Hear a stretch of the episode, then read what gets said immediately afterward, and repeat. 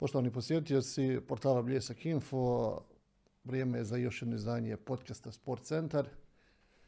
U nastavku pričamo o tenisu, kako to izgleda teniska karijera, pa malo igračka, malo trenerska, kako to izgleda tenis na ovim našim prostorima, ali i šire. E, Naš gost Faris Zukić, teniski klub Mostar Stari grad. Farise, dobrodošao u podcast Sport Centar. Dobro večer i dobro vas našao. Hvala vam na pozivu i što ste izdvojili vrijeme za mene i za vrijeme predodređeno da pričamo malo o tenisu.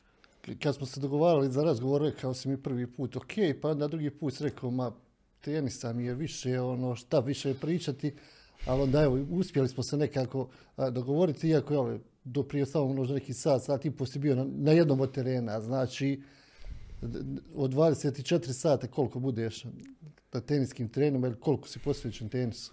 Pa jesam, evo, kao što ste rekli, upravo sam malo prije završio sa treninzima. Došao sam kući, odradio šta treba i evo, pravac kod vas u podcast.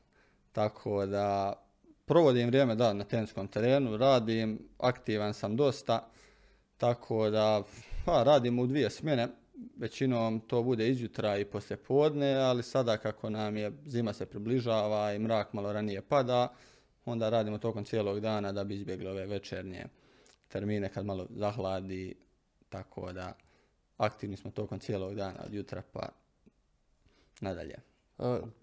Prije nego što smo krenuli e, u podcast, jel, ovako službeno mi smo razgovarali malo, ja sam onako pitao neki par godina, razmišljao sam da si neki 4-5 godina, međutim, evo, ispostavilo se da si pun- puno više, jel, i, i, i trener, već to nekih je desetak godina, ali koliko je trajala, koliko je trajala igračka karijera? Kad je, kad je službeno završila, ono, kad si odlučio da tačno postaješ trener i da je to to? Pa ja sam igrao, ne znam, negdje možda do svoje neke 20, 20. godine, 20 i koje godine, ali kako vam rekao, to je sve nekako bilo zbog neke moje želje i volje za takmičenjem i za druženjem i za putovanjima, ali je bilo jako teško. Zašto? Zato što sam ja ostao u klubu sam. Znači, svi moji prijatelji, moji kolege su prekidali vremenom da se bave tenisom.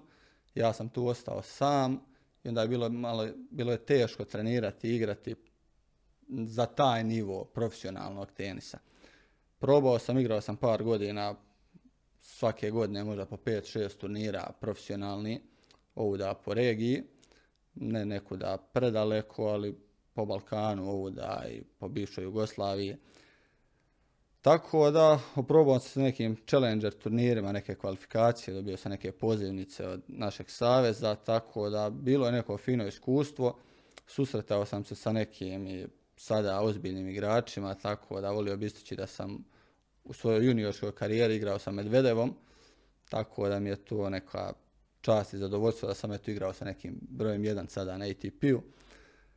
Uh, igrao sam sa Laslom Đereom, igrao sam sa Džumhurom, sa Mirzom Bašićem, sa Bornom Ćorićem.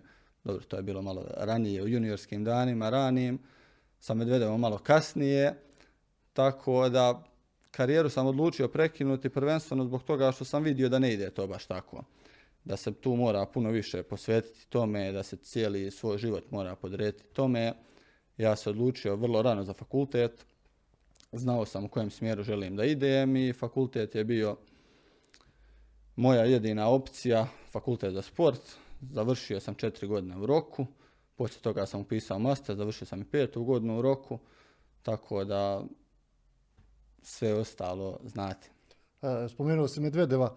Danas kad gledamo Medvedeva, jel, poznat je kao, kao vrhunski igrač, ali igrač koji u sekundi, ono, rekli bismo, jel, sve se preokrene, e, puhne, e, imali smo situacija nepredvidljivih sa, sa Medvedevom. Kakav je bio u tim nekim mladim godinama?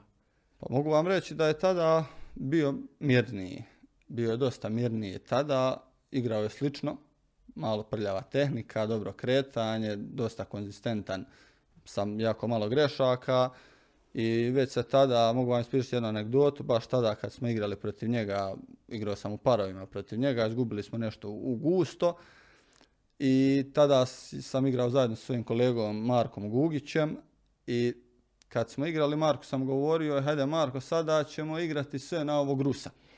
Jer sam vidio da nešto on udara malo prljavije, da to nije baš onako možda kako bi trebalo biti. Mi smo krenuli, počeli smo sve da udaramo po tom Rusu.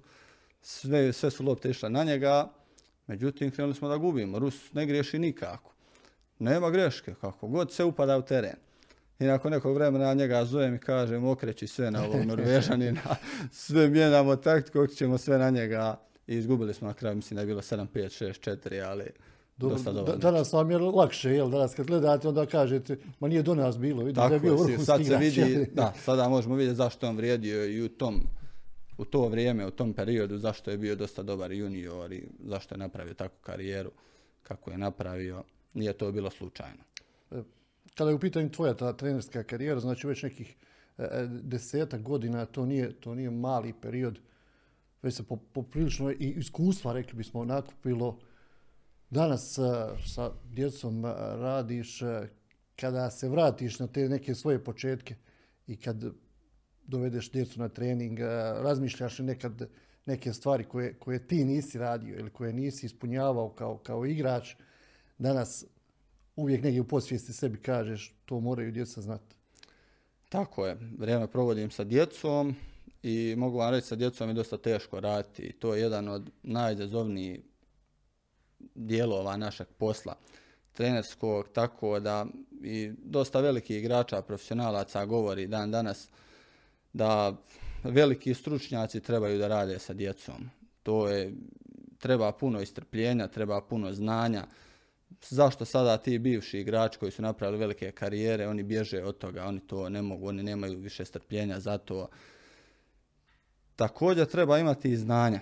Ja sada jesam malo zahtjevan sa svojom djecom, tražim dosta od njih. Djeca se isto tako jesu malo i opustila i danas se susrećemo i sa djecom koja su malo motorički na slabijem nivou nego deseta godina unazad. Tako da mora i se malo pritisnuti da bi mogli da naprave neke rezultate i neku karijeru, da igraju na nekom europskom ili svjetskom nivou. Potrebno je malo, malo više stiska i predanosti rada. Međutim, ono što je činjenica jeste da e, sve više i više djece se interesira e, za tenis. Nekad jel, si imao situaciju da ne znam, možda pet, šest momaka, djevojaka u gradu se bavi ili trenira tenisom. Danas, danas je sve više i više djece, iako se kaže da je tenis poprilično zahtjevan i skup sport, nekako mi se čini da ipak posljednjih godina postao dostupniji. Pa jeste, slažem se, djece ima možda sada malo više nego prethodnih godina, ali opet nije to ta brojka kao što je u nogometu ili kao što je nekim drugim sportovima i zbog toga je meni malo krivo. Ali mogu vam reći da imamo dosta djevojčica. Znači mi u klubu sada imamo zaista dosta djevojčica i iz dana u dan većinom nam dolaze djevojčice. Tako da uhvatiti nekog brzog i motorički, dobrog dječaka je malo teže, ali što se tiče djevojčica i mislim na globalu države Bosne i Hercegovine da je što se tiče turnira i tenis saveza Bosne i Hercegovine da je dosta veći broj djevojčica koje se bave tenisom. E, e, koliko je važno u tenisu strpljenje? Pogotovo kad djeca krenu, vrlo vjerovatno i oni koji više vole tenis gledaju, zamišljaju da je to tako tu negdje par godina i otvara se mogućnost tog nekog prelaska u profesionalizam ili jel, neke 18. 19. godine, možda čak i ranije ako je talenat neki van, van serijski, međutim proces je poprilično dug i, i, i težak. Da, strpljenje kroz više faktora. Strpljenje u igri, strpljenje kroz karijeru, strpljenje kroz treninge, strpljenje. Sada sve zavisi u kojem smislu vodimo priču. Strpljenje je bitno normalno, kroz igru je bitno, djeca su nestrpljiva, mala djeca kada igraju poene, kada se takmiče su jako nestrpljivi, svi žele neke brze poene, ekspresne neke vinere, da prave, prave neke jeftine pogreške i poslije malo kada sazriju i kada shvate da se mora malo više raditi za pojen, da se mora malo više trčati, truditi, da mora fizička sprema biti na malo većem nivou, onda postanu im neke stvari malo jasnije. Tada neki odustanu. kada shvate da se mora još više odricati, da se mora još više trenirati, onda počinju neki, da se dešavaju problemi, počinju neki prekidi karijere, odustajanja, jer tada postaje to teško i teško je sve uskladiti onda sa školom. Naš obrazovni sistem nije toliko podešen sportu. Sport, Djeci je zaista teško ići u školu, ne znam, po šest, sedam koliko sati, ili ako imaju još neke dodatne aktivnosti u školi i onda da sve odrade još što bi trebali za tenis ili za fitness, postane teško. Kad si krenuo da se baviš trenerskim poslom, jesi li sebi rekao ovo je puno teže nego kad sam se bavio tenisom kao igrač? Ili ti nije to bilo toliko teško? Pa meni, meni prvenstveno nije bilo teško zato što sam se ja školovao za to. Znači, ja sam prošao školu za to, profesor sam, odnosno magistar sporta i zdravlja, završio sam fakultet, tako da to je moj poziv, to je moje zvanje i uz moje iskustvo igračko, uz moje trenersko iskustvo koje sam uspio kao vrlo mlad da steknem, meni nije problem. E, nemam nikakvih problema s tim da prenosim svoje znanje djeci, ali kažem dosta je zahtjevno i traži stvarno dosta truda i odricanja kako od strane trenera, vjerujte mi isto tako i od strane djeteta prema tenisu. Jer tenis jeste kompleksan, jeste malo zahtjevan, ne može se baš sporediti sa nekim drugim sportovima gdje na futbal možda dvoje djece može doći pa se dodavati sa loptom i prijeći futbalski teren. U tenisu dvoje djece da stane preko puta mreže jedan nasuprot drugog i da ostvare neku razmenu udaraca, to traži jedno određeno vrijeme i to ne može da ide tako lako. I onda su nam uveli sada nove manje rekete, lakše rekete, loptice. sporije loptice, pa se prilagođavamo i radimo normalno i po tim metodama i tim standardima koje nalaže ITF.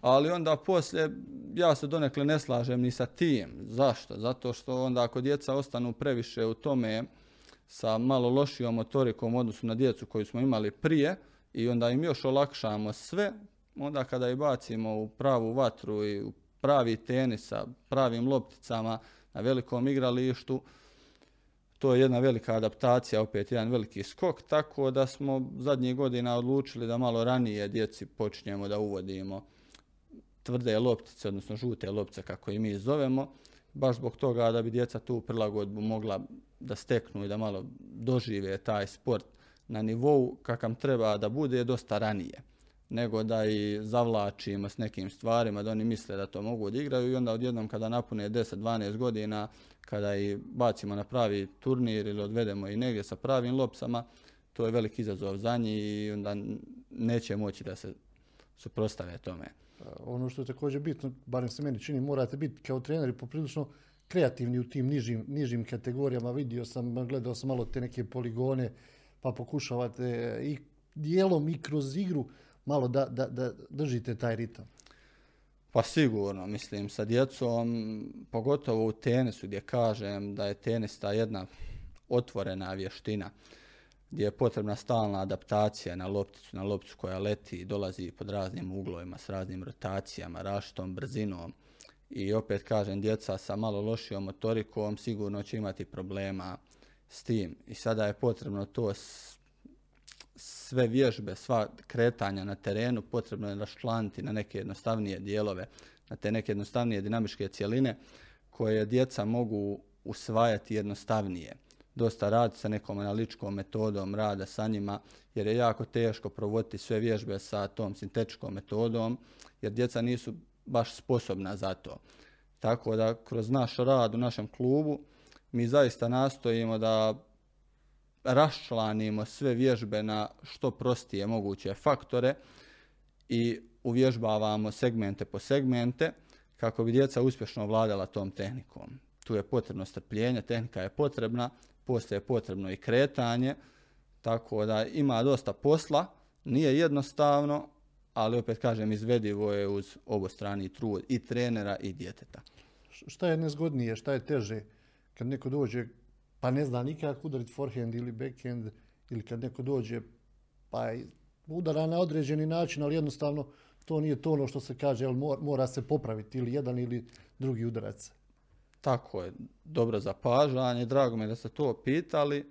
Dosta je lakše raditi sa nekim ko nije upućen u tenisku tehniku i tenisko kretanje. Znači, kretanje tehniku mogu malo i da razdvoje, mogu se i povezati zajedno u jednu cjelinu.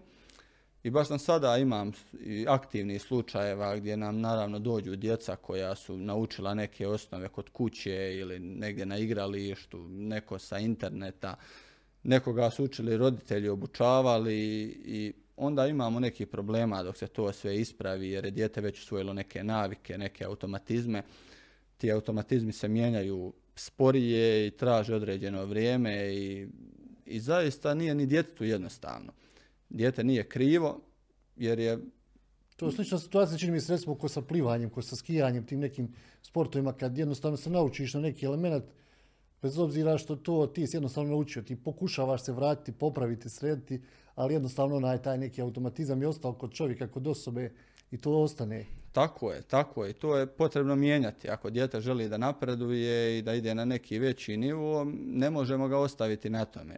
Mislim, žao nam je gledati to dijete da se pati vremenom i dužni smo da reagujemo. A tenis je opet dosta specifičan, jer mogu vam navesti primjer da za svaki udarac u tenisu igrač, odnosno dijete, prođe kroz neke četiri faze prva faza je, na primjer, percepcija same loptice, percepcija njegovog protivnika, gdje protivnik stoji, šta se dešava sa lopticom. Druga faza je, e, nakon te percepcije, on mora donijeti odluku.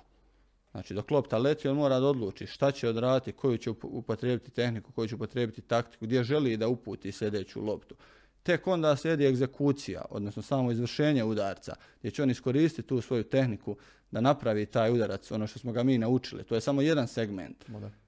I na kraju je feedback kao četvrta faza gdje će on na osnovu svog udarca moći da dođe do nekog zaključka šta će tek da se desi nakon toga. Tako da za svaki udarac četiri faze i to se dešava u tako velikoj brzini kada bi sada mi stali i razmišljali kako je to moguće da se izvede, zato je potrebno krenuti vrlo rano i da se djeca vrlo rano uključe u tenis. Pa neće to odmah biti sama tehnika, bit će iz početka neke razne vježbe i koordinacijske i ovo i djeca će steći osjećaj za prostor, osjećaj za vrijeme, razvit će svoju orijentaciju, poboljšat će fokus. Djeca imaju dosta problema sa prebacivanjem fokusa sa uskog na široki. Kada dignu pogled u nebo, tlo im se pod nogama ruši i postaju nestabilni jer su navikli da gledaju stalno u pod, navikli su da gledaju u mobitele i čim dignu glavu gore nastanu problemi. I onda radimo sve razne vježbe, pokušavamo da sve to ispravimo, da im pomognemo, da oni unaprijede svoju motoriku kako bi bili što spremniji za tenis. Imaš iskustvo rada sa reprezentativnim selekcijama, imaš iskustvo rada van granica Bosne i Hercegovine. Ajmo prvo kroz te reprezentativne selekcije da, radio sam jedno vrijeme, unazad par godina, sarađivao sam sa Teniskim savezom Bosne i Hercegovine, gdje sam bio selektor juniorske reprezentacija Bosne i Hercegovine za uzrast do 12 godina i za juniore do 18 godina. Tako da i s namjerom sam birao ta dva uzrasta, jer baš me je zanimalo šta se dešava u periodu između 12. i 18. godine. Prvo sam se, znači vodio sam djecu do 12 godina, susretali smo se sa igračima iz cijele Europe, sa nekim velesilama poput Francuske, Italije, gdje su naša djeca mogla parirati u tom uzrastu njihovim takmičarima. Donekle, u skladu sa svojim mogućnostima, sa infrastrukturom, sa trenerima koji imaju, pa mogu reći da mi nismo bili toliko loši. Međutim, problemi nastanu kasnije. Kad smo išli na turnire do 18 godina, kad sam vodio reprezentatice do 18 godina, tu je zaista velika razlika u odnosu na naše, našu djecu, naše reprezentativce i na najbolje igrače iz Europe. Razlika je zaista evidentna i tada naša djeca ne mogu da se suprostave najboljim igračima iz Europe, jer u tom periodu od tih šest godina radi se dosta kvalitetnije sa dosta školovanijim trenerima koji zaista imaju dosta znanja, stručnog znanja, dosta iskustva i mi malo zaostajemo sada u Bosni i Hercegovini što se tiče toga, tako da, nažalost, naša djeca koja trebaju napraviti neki iskorak više prema profesionalnom tenisu, to je ta stepenica koju je malo teško preći i opet kad vraćam se i na obrazovni sistem, djeca moraju da upisuju vjerovatno fakultet ili moraju da donose neke odluke koje su životne pred njima, neki su odluče da idu na studije u Sjedinjene američke države preko tenisa, tako da i to je dosta dobra opcija ko ostane u tenisu negdje do 18. godine da trenira barem rekreativno ili ono ne svaki dan po 5-6 sati profesionalno, može dode u Ameriku da bira fakultet, da studira, da se igra tenis, da dobije opremu, da dobije punu stipendiju, tako da otvara tenis neke druge mogućnosti.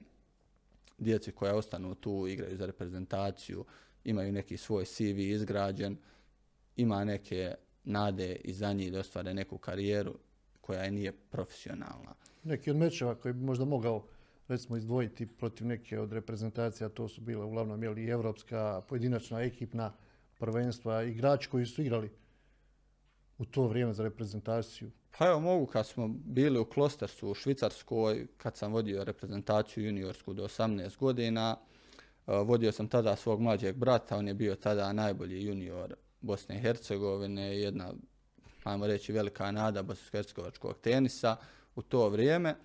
Tu smo se susretali sa igračima poput Cipasa, poput Rubleva, poput Zvereva, Hurkaša, Ruda, Mutea, Imera.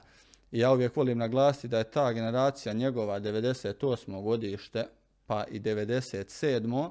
izbacila sada najviše igrača u top 100. Znači, nijedna generacija nije izbacila toliko igrača koji su sada aktivni u top 100 u muškoj, pa čak možda i u ženskoj konkurenciji, koliko je izbacila ta njihova i taj period kad sam ja bio selektor i kad sam mogao da gledam uživo te mečeve i da poredim naše reprezentativce sa njima i da sjedimo zajedno, da analiziramo, da gledamo. To je bilo jedno veoma dobro iskustvo za mene kao tada mladog trenera i igrača. Pomoglo mi je dosta u karijeri. Imaš iskustva i sa kinom. Gledajući ovako, pogotovo muški tenis, neko bi rekao, jel, Sad Kina, ok, ženski tenis, WTA Tour, tu je bilo igračica kvalitetnih iz Kine, išao si, oprobao se kao trener, postojala mogućnosti i, i da o, ostaneš, kako je sve izgledalo? Pa Kina je zaista dobra, dobra prilika i dobra sredina za trenere. Prije možda bilo to još bolje što se tiče financijske situacije, ali je dobro dosta, dosta i danas je to dosta dobro. Dobio sam posao u jednoj velikoj akademiji u Shenzhenu u Kini. To je jedna od najvećih akademija bila što se tiče Kine sigurno. Sada je ta akademija, čuo sam, zakupila i završni VTA Masters za žene. Kupili su licencu za 10 godina i preselit će taj Masters koji je bio prije, mislim da je bio u Singapuru, a sada će se igrati u Shenzhenu za žene. Tako da jedno dobro iskustvo Kinezi rade onako, zato i dovode naše evropljane trenere sa dosta više iskustva iz polja tenisa, dovode i u Kinu, pružaju mogućnost rada, ali šta se meni sviđa kod njih je to što se radi sve planski. Oni su radili razne te selekcije djece gdje, ne znam, odu u neku pokrajinu, odu u regiju, od 2000 djevojčica uzrasta, ne znam, 6-7 godina, provedu razne testove, e, to je pratila njihova nacionalna televizija, učestvovala je olimpijski komitet, učestvovalo ministarstvo sporta, eminentni profesori iz sporta, par teniskih trenera, popraćeno je bilo na vijestima i oni su tu birali naj, djecu sa najvećim potencijalom da postanu profesionalni teniski igrači. Čak je cilj bio veći da naprave igrača koji će ući u top 100. I ja sam dobio jedne godine priliku da radim sa djecom uzrasta 6-7 godina sa zadnjom tom generacijom koja je bila selektovana od strane njih i ta djeca potpišu, njihovi roditelji potpišu ugovore sa tom velikom akademijom, sa kompanijom tom. Uh, obezbijeđeno im je sve, djeca imaju školovanje, imaju ljude koji se brinu o njima, uče engleski jezik, žive tu faktički skoro u hotelu da žive. svakodnevno treniraju, tako da dosta stvari je posloženo, imaju jako dobru infrastrukturu, ogroman broj teniskih terena, kako otvoreni, tako zatvoreni, sve vrste podloga, tako da raditi tamo kod trener veliko je zadovoljstvo i nije toliko teško raditi kao možda kod nas ovdje na Balkanu sa našim ljudima i sa našim mentalitetom. Tamo je dosta lakše. Kakav je bio tvoj proces prilagođavanja na Kinu? Pa s te strane je teško. S te strane je malo teže. Zašto? Zato što je sve totalno drugačije. Sve je totalno drugačije. Ja sam imao ti malo problema, iako sam mislio da, je, da sam spreman, da će to biti sve u redu. Analizirao sam sve, spremio se psihički. E, nije baš jednostavno. Sada kažem, uvijek je nekako lakše ako se ode s nekim zajedno u paru, sa nekim kolegom, prijateljem, pa da se radi zajedno, da se živi malo zajedno iz početka, ali ako se ode sam, nije toliko jednostavno i to je možda jedina mana, mana svega toga. Što, što je bilo najteže priviknuti se? Joj, teško pitanja i lahko.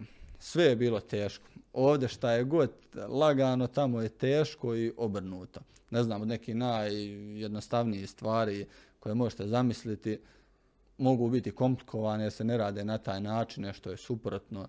Tako da ne bi sad navodio primjere, ali... A što se tiče recimo običnog života, šta ja znam, način života, hrana, ishrana, to su neke stvari koje uvijek ljude muče s ovih prostora koji su navikli, ne znam, na jednu vrstu, mislim, na jednu vrstu, na jedan način e, života i od ishrane, od, ne znam, izlazaka, dolazaka, načina komuniciranja, svega, ipak je to tamo jedan drugačiji svijet. Jeste, sigurno. Opet kažem, u većim gradovima je malo lakše, imao sam sreću da sam bio u tom većem gradu, ali u ovim manjim gradovima gdje ljudi dosta manje pričaju engleski jezik, dosta je teže, teže se sporazumjeti, moraju se koristiti razne aplikacije, online prevodioci za, ne znam, nijati za prevod.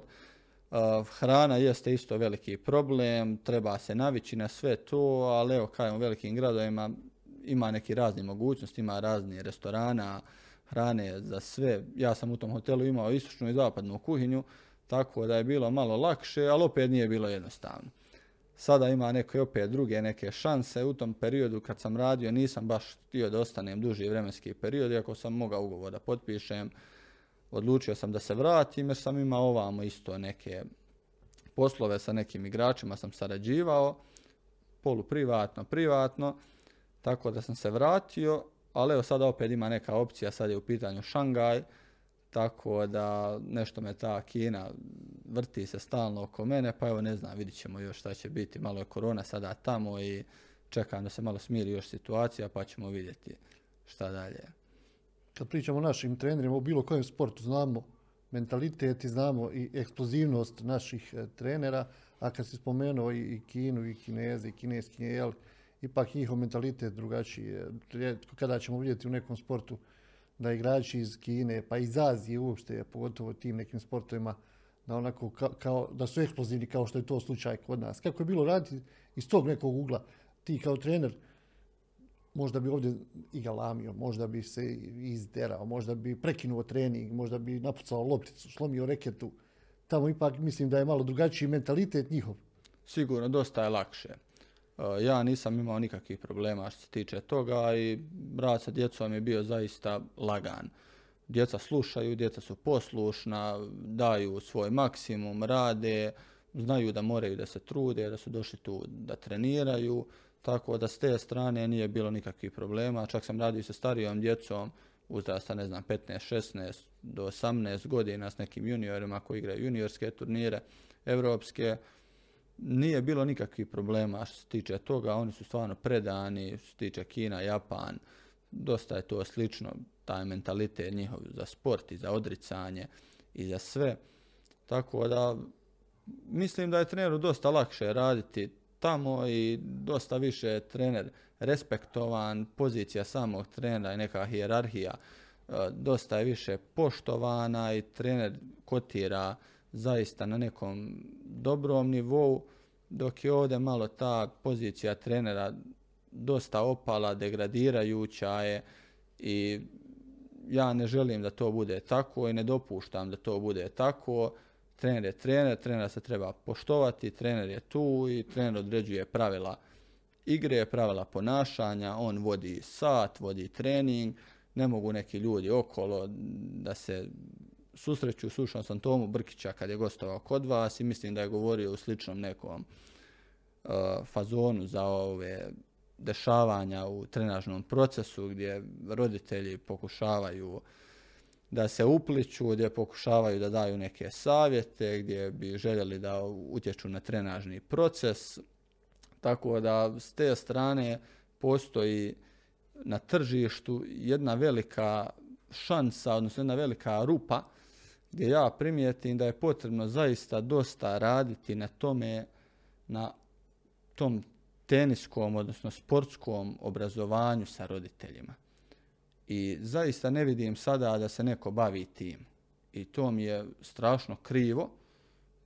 Krivo mi je čak i s aspekta tenis saveza BH, isto što se neke inicijative nisu pojavile.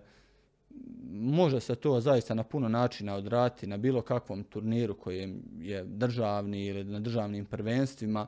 Uvijek kada roditelji dovedu djecu, kada to budu i treneri, uvijek se mogu odraditi neke konferencije, neki mali seminari gdje ima dosta praznog hoda, roditelji čekaju, znate kako tenis mečevi traju po cijeli dan, do dugo u noć.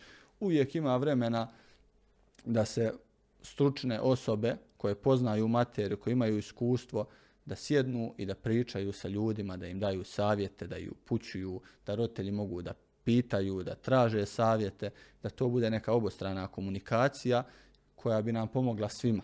I pomoglo bi nam da napravimo u budućem periodu nove reprezentativce, nove igrače koji će imati ATP rang, VTA rang i moće da zamijene možda naše postojeće Davis Cup reprezentativce u budućem periodu, a sada ne vidim baš u budućnosti kojim će to tokom da ide i nisam baš optimističan da ide u pravom smjeru, tako da možda jedan apel da bi se nešto trebalo raditi i uraditi povodom toga da se situacija malo proba promijeniti na bolje. E, pričali smo još na početku, smo spomenuli riječ, jel, strpljenje, e, tu je važno i kod, i kod roditelja, jer nekako mi se nekad čini, stekne se taj dojam da bi svi nekako, jel, svi gledaju vrhunski tenis i onda se, kao i u druge sportove, i onda vjerovatno se nekad tu razmišljanjima vide sebe, vide djecu i odmah se tu, jel, količina novca, reklame, sponzore, ako je mogao ovaj,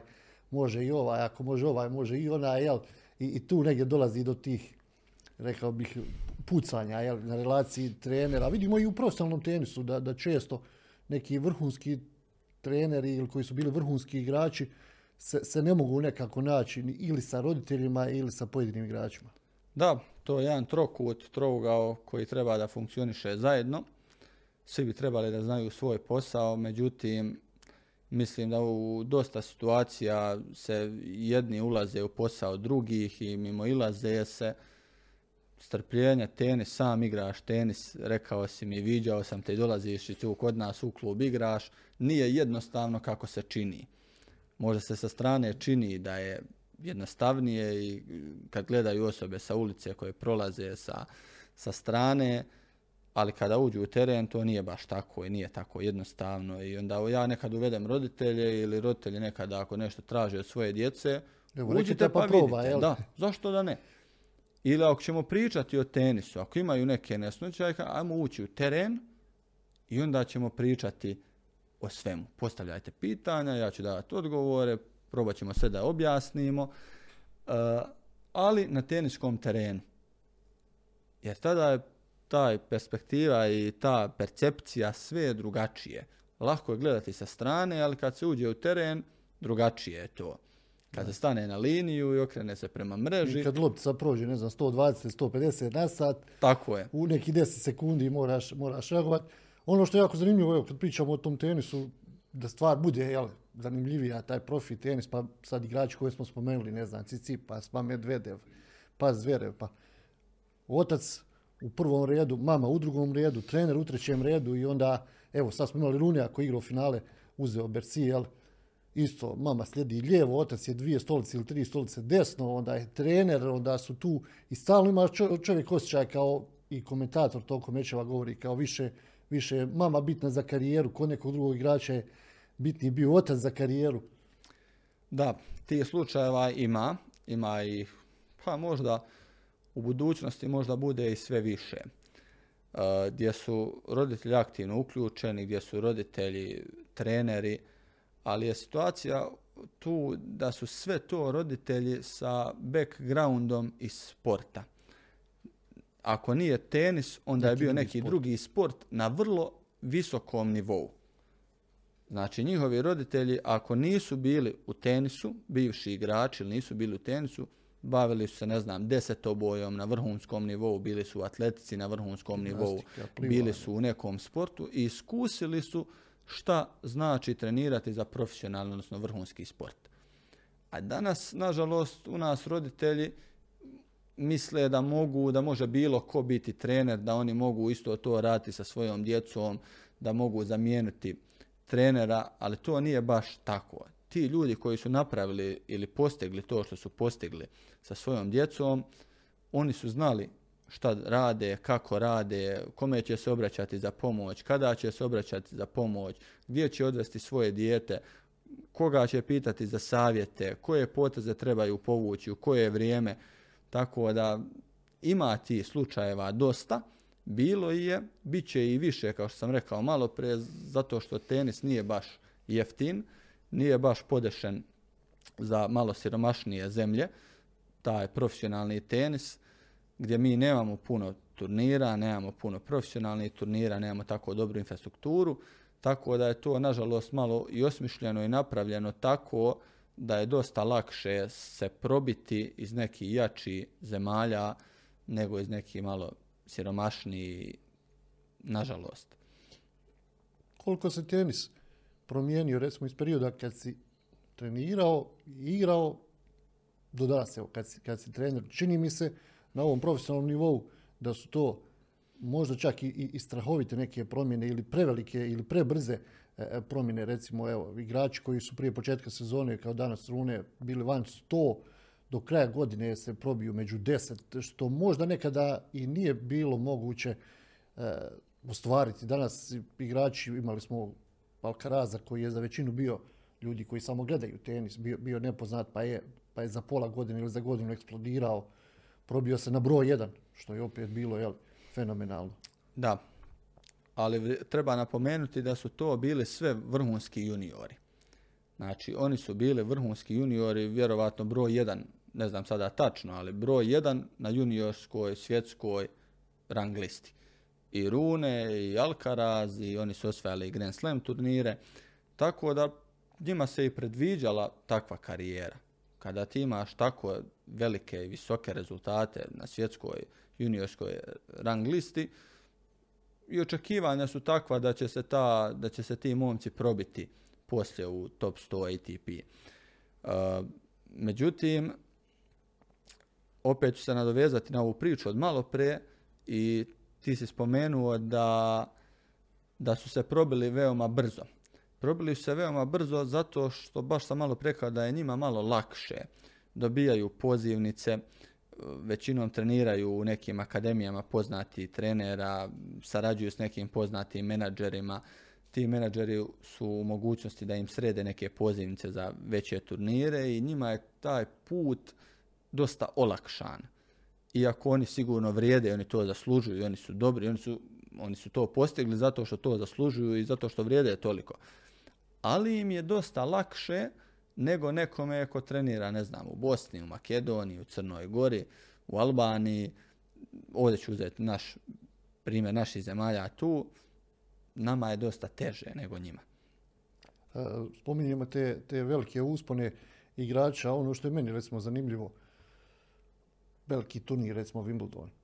Pa nekada, prije možda nekih desetak godina, smo imali situaciju da je, kada dođe finalni dan, odnosno nedelja, nakon, nakon dvije sedmice turnira, potrošena je tamo, na te, oko te linije nema trave, gdje se igra servis volej, odnosno gdje su voleji, potrošeno je trava. Posljednjih godina se ne može, barem se meni tako čini, uglavnom je trava potrošena oko osnovne linije, puno više se igra sa osnovne linije, ta, ta, ta servis vole igra, ne znam, Federer, meni se čini da je on bio tu, prije njega je bio recimo Edberg, pa Sampras, pa Ivanišević, međutim ovi, ova jedna generacija igrača je bila Đoković, Nadal i ne znam, još tih puno Španjolaca, Francuza koji, koji su nekako forsirali tu, tu osnovnu liniju.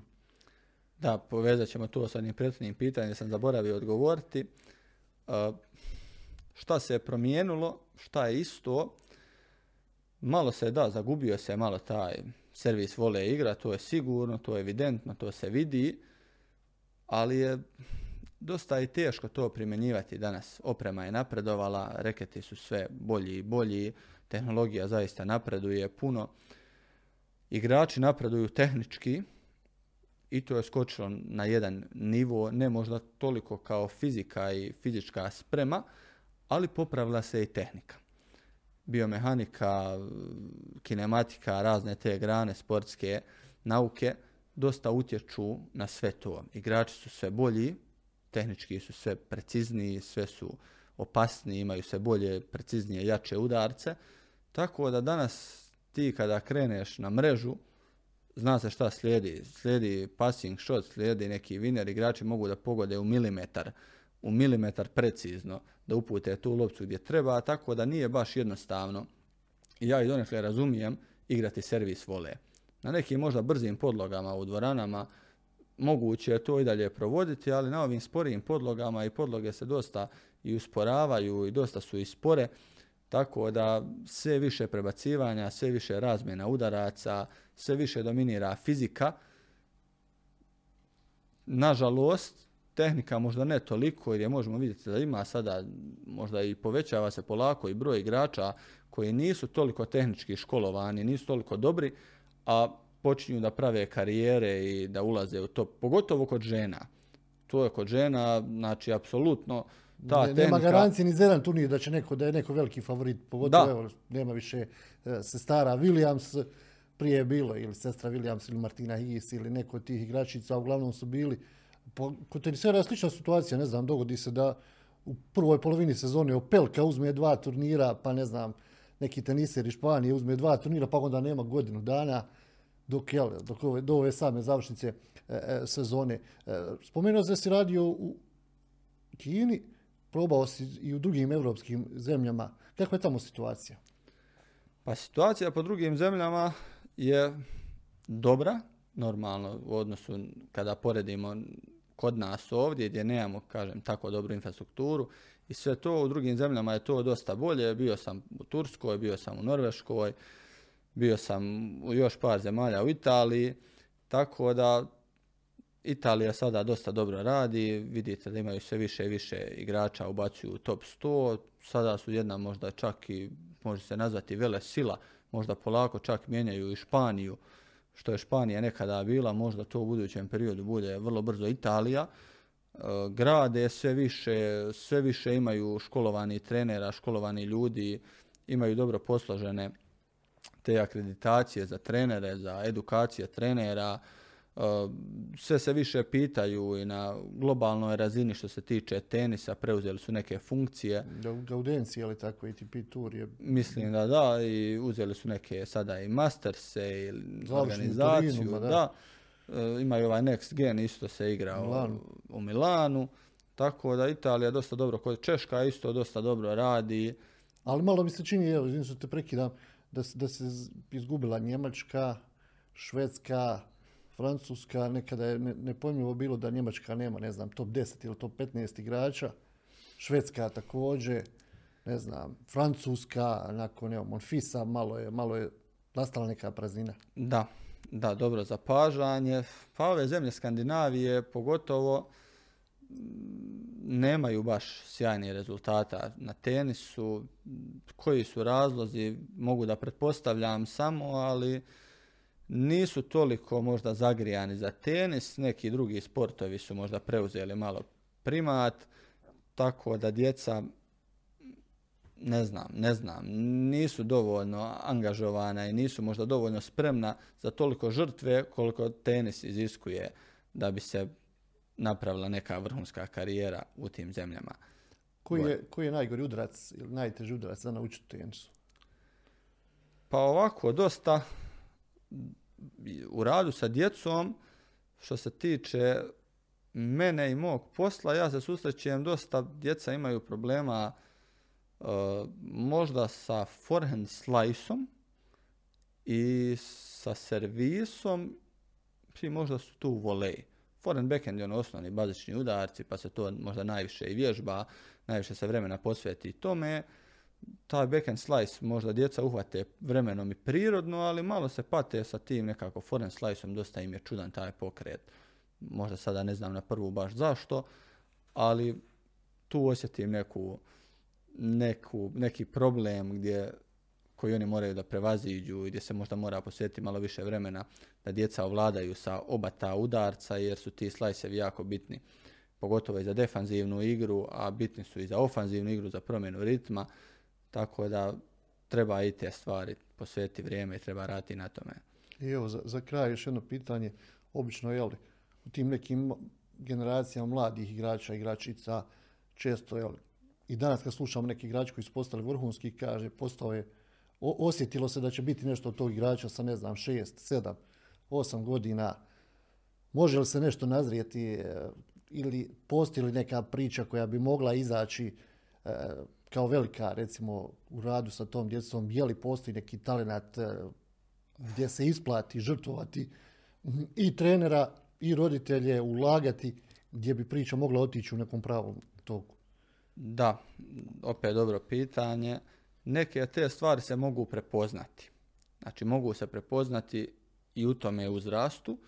To nisu sada e, teniske vještine, tehničko, tehničke vještine teniske, to su više motoričke neke stvari gdje dijete može da iskaže neki potencijal koji treneri mogu da primijete, kao što smo spominjali, ta razna koordinacija, kroz neke, ne znam, unilateralne, bilateralne vježbe, kroz neke disocijacijske vježbe, kroz neke stvari gdje mi treneri možemo primijetimo da to dijete ima neku šansu da igra tenis na malo ozbiljnijem nivou.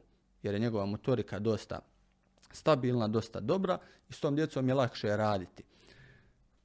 Prve naznake možda mogu negdje da se vide možda opet negdje oko 12. godine. Možda treba sačekati negdje do 12. 13. godine. Ako dijete trenira već od neke, ne znam, 6. do 12. godine nekim laganim tempom, oko 12. godine možda opet može da se nešto vidi i da se proba reagovati na vrijeme.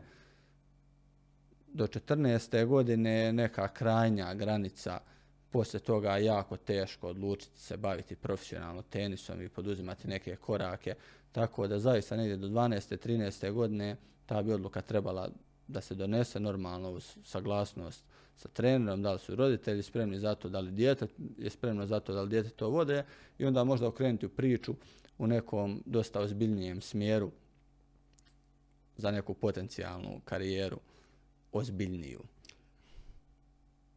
Se, hvala ti lijepo na izvom vremenu. Moram priznati da je bio jako zanimljiv, ugodan razgovor i da ljudi koji budu gledali ovo u okviru podcasta Sport Centar će imati prilike onako da se upoznaju sa tenisom iz tog nekog drugog ili trećeg ugla, da to baš i nije tako jednostavno jel, uzeti, uzeti reketu loptice i prebacivati preko mreže, pa ko, ko će prije pogriješiti. Sigurno, opet se vraćamo na ono strpljenje. Strpljenje sa početka, jako bitno. Hvala još jednom i puno sreće u daljem radu. Hvala vama. Evo, poštovani posjetioci portala Bljesak Info, ovo je bilo još jedno izdanje podcasta Sport Centar. Fari Zukić, e, trener e, tenisskog kluba Mostar Stari grad je bio naš gost. Imali ste prilike da čujete kako to izgleda raditi sa djecom, kako to izgleda raditi u Kini, u nekim drugim e, zemljama i kako to može se napraviti eventualno u toj nekoj priči igrač ili igračica za neki svijet profesionalnog tenisa.